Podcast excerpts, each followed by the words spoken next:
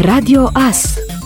Informațiile zilei ne așteaptă o perioadă grea cu o explozie de prețuri. Inflația a depășit și cele mai negre scenarii ale economiștilor și a ajuns în octombrie la aproape 8%. Este cea mai mare inflație din ultimii 11 ani. Românii au plătit facturile mai mari la gaze și energie electrică, dar și alimentele sunt mai scumpe. Cele de bază, de exemplu, uleiul și pâinea, sunt în topul scumpirilor. Avem, din păcate, cea mai mare inflație din ultimul deceniu. Prețurile au fost mai mari în luna octombrie față de aceeași perioadă a anului trecut cu 7,9%. Scumpirile sunt strâns legate de creșterile de prețuri din energie. Facturile la gaze s-au majorat cel mai mult cu 46%, cele la energie electrică cu 24% și șoferii plătesc și ei mai mult pentru benzină și motorină cu 23%. Aceste scumpiri încep să se reflecte și în celelalte prețuri. La alimentele de bază vedem deja câteva vârfuri. Prețul uleiului a crescut crescut cu 26%, cartofii sunt mai scumpi cu 18% față de toamna anului trecut, iar pâinea este și ea mai scumpă cu aproape 7%, deși România a avut o producție record de grâu în acest an. La categoria servicii vedem scumpiri ceva mai temperate, cu 6,5% au crescut prețurile pentru apă și salubritate și peste 5% pentru îngrijiri medicale și reparații auto. Nu există nici măcar o ieftinire față de anul trecut, iar inflația a trecut deja mult peste nivelul prognozat de BNR pentru acest an. Dosarul Revoluției, în care fostul președinte Ion Iliescu și fostul viceprim-ministru Gelu Voican Voiculescu sunt acuzați de infracțiuni contra umanității, se întoarce la parchetul militar pentru refacerea de la zero a anchetei, a decis în această săptămână instanța supremă. Decizia este definitivă. În 21 mai, un judecător de cameră preliminară de la instanța supremă a decis ca dosarul Revoluției să fie restituit procurorilor, după ce a constatat nereguli în rechizitoriu teritoriu. Procurorii militari și mai multe victime au atacat decizia, iar miercuri magistrații au respins contestațiile acestora. Astfel, dosarul Revoluției se întoarce la secția parchetelor militare din parchetul general pentru refacerea anchetei după ce 87% dintre candidați au declarat recent că li s-a întâmplat să meargă la interviuri fantomă care păreau promițătoare, dar în urma cărora nu au mai primit niciun semn de la recrutor, acum este prezentată și realitatea din cealaltă tabără a celor care ar renunța la un job început de curând, fără să mai răspundă la telefon. Astfel, cel mai recent sondaj Fulger, realizat de Best Jobs, scoate în evidență motivele pentru care angajații și-ar supune noi angajatori fenomenului de ghosting la rândul lor. 27% dintre respondenți au spus că nu văd necesar un asemenea comportament și consideră că plecarea trebuie anunțată indiferent de motivul care a dus la această decizie. În plus, tot aceștia consideră că ar fi imatur să nu anunți, cu atât mai mult cu cât din discuția cu angajatorul poate reieși un feedback valoros și constructiv pentru ambele părți. 73% dintre candidați ar renunța însă la noul job în perioada de probă, fără să anunțe angajatorul dacă întâmpină situații pe care le consideră neplăcute, deși procesul de schimbare a jobului poate dura până la 6 săptămâni în cazul angajaților white collar și chiar până la 6 luni în cazul angajaților din categoria gold collar, conform unui studiu realizat de D&D Research pentru Best Jobs. Dintre aceștia, 27% consideră imorală impunerea vaccinării și ar fi determinați să părăsească jobul fără păreri de rău. La polul opus, însă, doar 1% dintre respondenți au spus că s-ar simți îndreptățiți să renunțe la un job nou dacă descoperă despre colectiv că este majoritar împotriva vaccinării.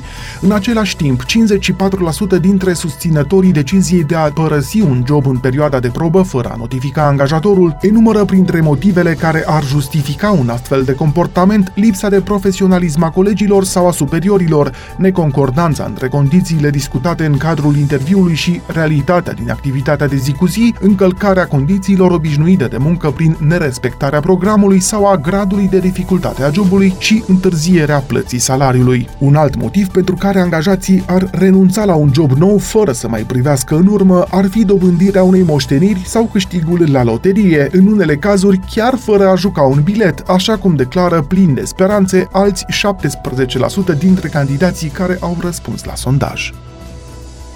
50 de focare de pestă porcină africană au fost înregistrate în 2021 în județul Mureș, iar alte două sunt încă active și urmează să fie stinse săptămâna viitoare. La Mistreți sunt 10 de cazuri pe mai multe fonduri de vânătoare din județul Mureș. În acest caz, stingerea focarelor se face după 2 ani. Pe lângă pierderile cauzate de pestă, producătorii români sunt afectați și de prețul prea mic al cărnii de porc de pe piață. Aceștia se plâng că lucrează în pierdere și nu pot ține pasul cu prețurile de dumping ale cărnii din import care a invadat piața. Reprezentanții fermierilor și a comercianților de carne de porc din Mureș spun că a scăzut în ultima lună și cantitatea de carne vândută, situație care ar putea fi pusă pe seama restricțiilor impuse în ultima perioadă din cauza pandemiei. Noi amenzi au fost aplicate de protecția consumatorului unor comercianți online care promiteau reduceri de prețuri în cadrul campaniei de promoții Black Friday. Sancțiunile totalizează 275.000 de lei, iar printre cele 11 companii amendate într-o singură zi se regăsesc Altex, Flanco, Elefant sau PC Garage. Verificările au indicat calcule de prețuri incorrecte, faptul că perioada de valabilitate a ofertei nu era indicată în mod clar sau că nu se precizează utiliza stocul de bunuri disponibil. ANPC a activat în această perioadă un comandament special Black Friday și a pus la dispoziția consumatorilor o adresă de e-mail dedicată bf.anpc.ro la care cetățenii pot sesiza orice neregulă legată de promoții.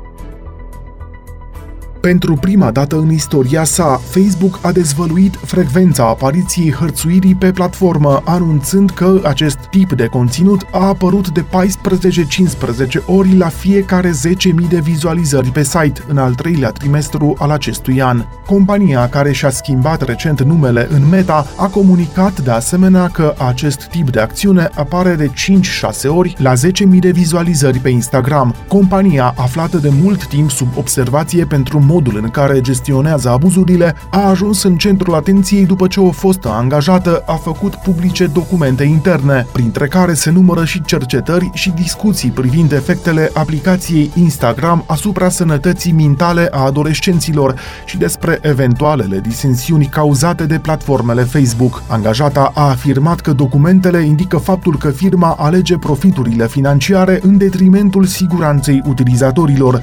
Facebook a contrazis această caracterizare, afirmând că documentele au fost folosite pentru a crea o imagine falsă. Facebook a susținut că numerele legate de hărțuire și de bullying se referă la situațiile în care compania nu a avut nevoie de informații suplimentare, cum ar fi un raport din partea utilizatorului, pentru a decide dacă respectivul conținut încalcă regulile. Compania a afirmat că dintre cele 9,2 milioane de conturi care au fost eliminate de pe platformă pentru încălcarea regulilor, aproape 60% au fost descoperite proactiv.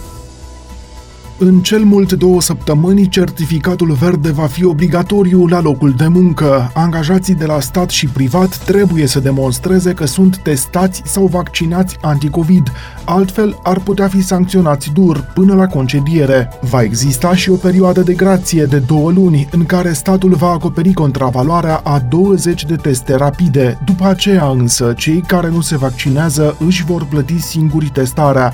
Epidemiologii sunt de părere că obligativitatea ar putea stimula vaccinarea, care din păcate a scăzut drastic. După săptămâni de analize și discuții, introducerea obligativității certificatului verde pentru muncă pare că a intrat în linie dreaptă. Partidele politice mai au la dispoziție doar câteva ore pentru a trimite propuneri, iar luni documentul va ajunge la comisiile de specialitate. Conform propunerilor, ar urma să fie 10 teste rapide decontate pe lună pentru o perioadă de maximum 60 de zile. Această perioadă de două luni este considerată o perioadă de acomodare a societății. După aceste două luni însă, cei care vor refuza să se testeze PCR sau antigen pe banii lor, dar și să se vaccineze gratuit pentru a putea merge la serviciu, ar putea fi sancționați. Această sancțiune poate merge de la un simplu avertizment până la suspendare sau chiar concediere. Parlamentarii nu au stabilit însă dacă testele vor fi gratuite atât pentru angajații de la stat cât și pentru cei de la privat. Surse politice spun că dacă dacă nu s-ar asigura facilitatea pentru toți angajații, atât de la stat cât și de la privat, legea ar putea fi atacată la Curtea Constituțională. Se caută soluții și pentru cei care au trecut prin boală și nu s-au înregistrat la direcțiile de sănătate publică, dar au anticorpi. La fel și pentru cei care nu se pot vaccina din motive medicale clare și dovedite. Vaccinarea este singura soluție pentru că vrem să evităm valul 5. Evitarea valului 5 va fi posibilă dacă populația acestei țări va hotărâ să se vaccineze, a declarat Alexandru Rafila, iar valul 5 va lovi cu putere, spun medicii de la centrele de vaccinare și secțiile de terapie intensivă. În ultimele 24 de ore, doar 25.000 de oameni s-au vaccinat cu prima doză.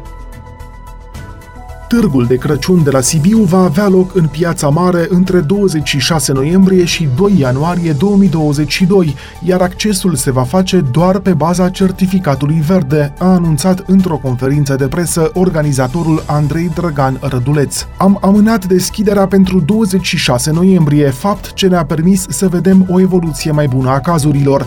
Momentan, târgurile se pot organiza și trebuie să respecte două condiții de bază, și anume accesul să fie permis permis doar persoanelor care dețin certificatul verde și să avem o limită la capacitate la 30% din capacitatea maximă a spațiului. Potrivit lui Andrei Drăgan, în târgul de Crăciun de la Sibiu vor fi 80 de căsuțe, un brad împodobit și un patinoar.